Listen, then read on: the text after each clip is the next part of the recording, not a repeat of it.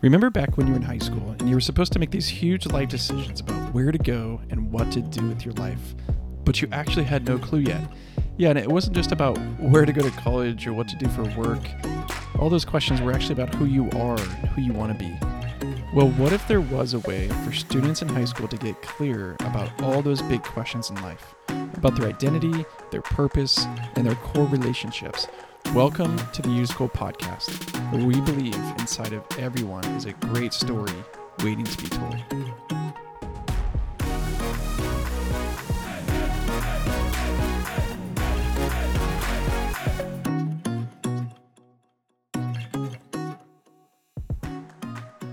Hey, everybody, Scott Schimmel here, President Chief Guide of the U School. We're going to do a a, a, series here on our podcast, really short episodes, like less than five minutes. That's what we're talking about. Imagine a, a passing period if you're a teacher listening to this. Uh, but it's it centers around uh, what we call for the sake of kids. This is the kind of bread and butter, uh, the meat and potatoes, any other metaphor that you want, of our professional development training as it relates to caring for kids. It's called For the Sake of Kids big picture, why are we in this thing? Why are we in this business? Uh, a, a, couple things, drum beats, we like to call them, that, that speak to the heart and soul for why we're in education in the first place. We believe that every single kid, every single kid has the potential to be successful. And that's from an academic, from a career standpoint, they have the potential to be successful. And we believe that every single student deserves the opportunity to construct a meaningful life for themselves. We believe every kid, I'm just going to say it again, deserves the opportunity. Like it's a right. They deserve this to construct a meaningful life for themselves. So they have the potential to be successful and deserve this opportunity to construct that meaningful life. And so, for the sake of kids, really is the professional development focus for how do we do this work? How do we come alongside kids, reimagine the role of adults in kids' lives, and get back to in some ways get back to the basics in other ways move forward on all the research that we're learning about connection and connectivity with kids. There was a study it, uh, the, the fancy the fancy title of the study was positive greetings at the door evaluation of a low cost high yield proactive classroom management strategy. So somebody took it upon themselves you can look this up to study what happens when a teacher goes to the door at the start of every class and greets students. What happens to two things uh, behavior and academic performance. And this study uh, found that if a teacher does this, you'll see behavior issues go down, academic performance goes up. Now, I, I understand, I believe in research, but I'm not sure that we actually needed to research this one. Uh, we just know this. This is one of those uncommon sense, uh, intuitive things. Teachers that that greet their kids, in other words, break the plane of relationship with kids uh, see results. They see results. I remember Mr. Neve. He was my seventh grade history teacher, social studies, and he was the kind of teacher. Eh, to me at the time, 13 years old, he seemed like he was a, an ancient man. He's probably 27, 28. I have no idea. But I remember him. I, re- I remember him. I remember him greeting us at the door. I remember him telling us personal stories about his life. To this day, I root for Cal Berkeley because Mr. Neve went to Berkeley and he invited us uh, into his story, into his life.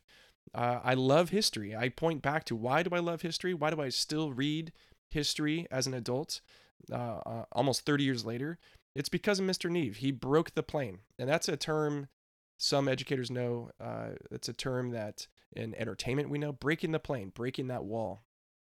It's the willingness.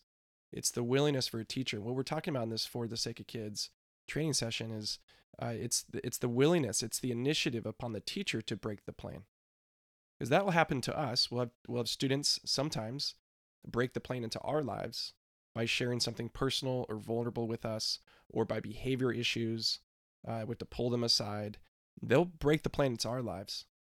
But what we're talking about here is actually teachers breaking the plane into their lives and and physically in the space. How do you think about the space of your classroom?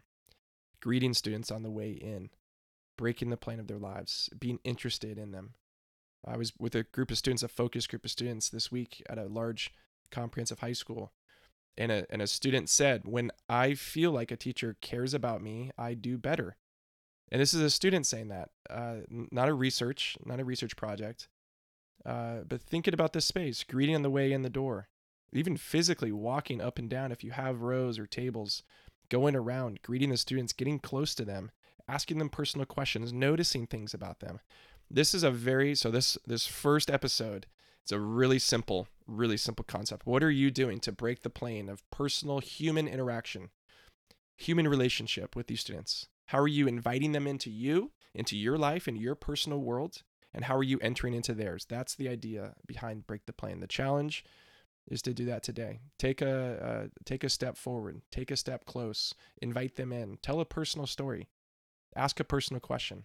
You'll see results. You'll see behavior issues go down. You'll see engagement go up, and ultimately academic achievement go up. So that's it. Thank you for uh, listening in. Please share this episode with any other educator or adult who works with kids, and uh, and we'll be seeing you soon. There's no doubt that you've sat through professional development workshops that were a waste of your time. Irrelevant, poorly delivered, just wasn't helpful. Well, we have a series of workshops that don't stink. Why? Because number one, they're relevant, and number two, they're delivered in a format that can actually help you learn through case studies and role plays. It's called For the Sake of Kids Training, a series of seven workshops that we can deliver live by one of our trainers or through digital webinar format. It's all available to you at theuschool.com forward slash professional development. Go to our website, learn more about what we offer in live format or digital format, and get in touch with us today so that the entire staff can have the competency and the skills that they need for the sake of kids.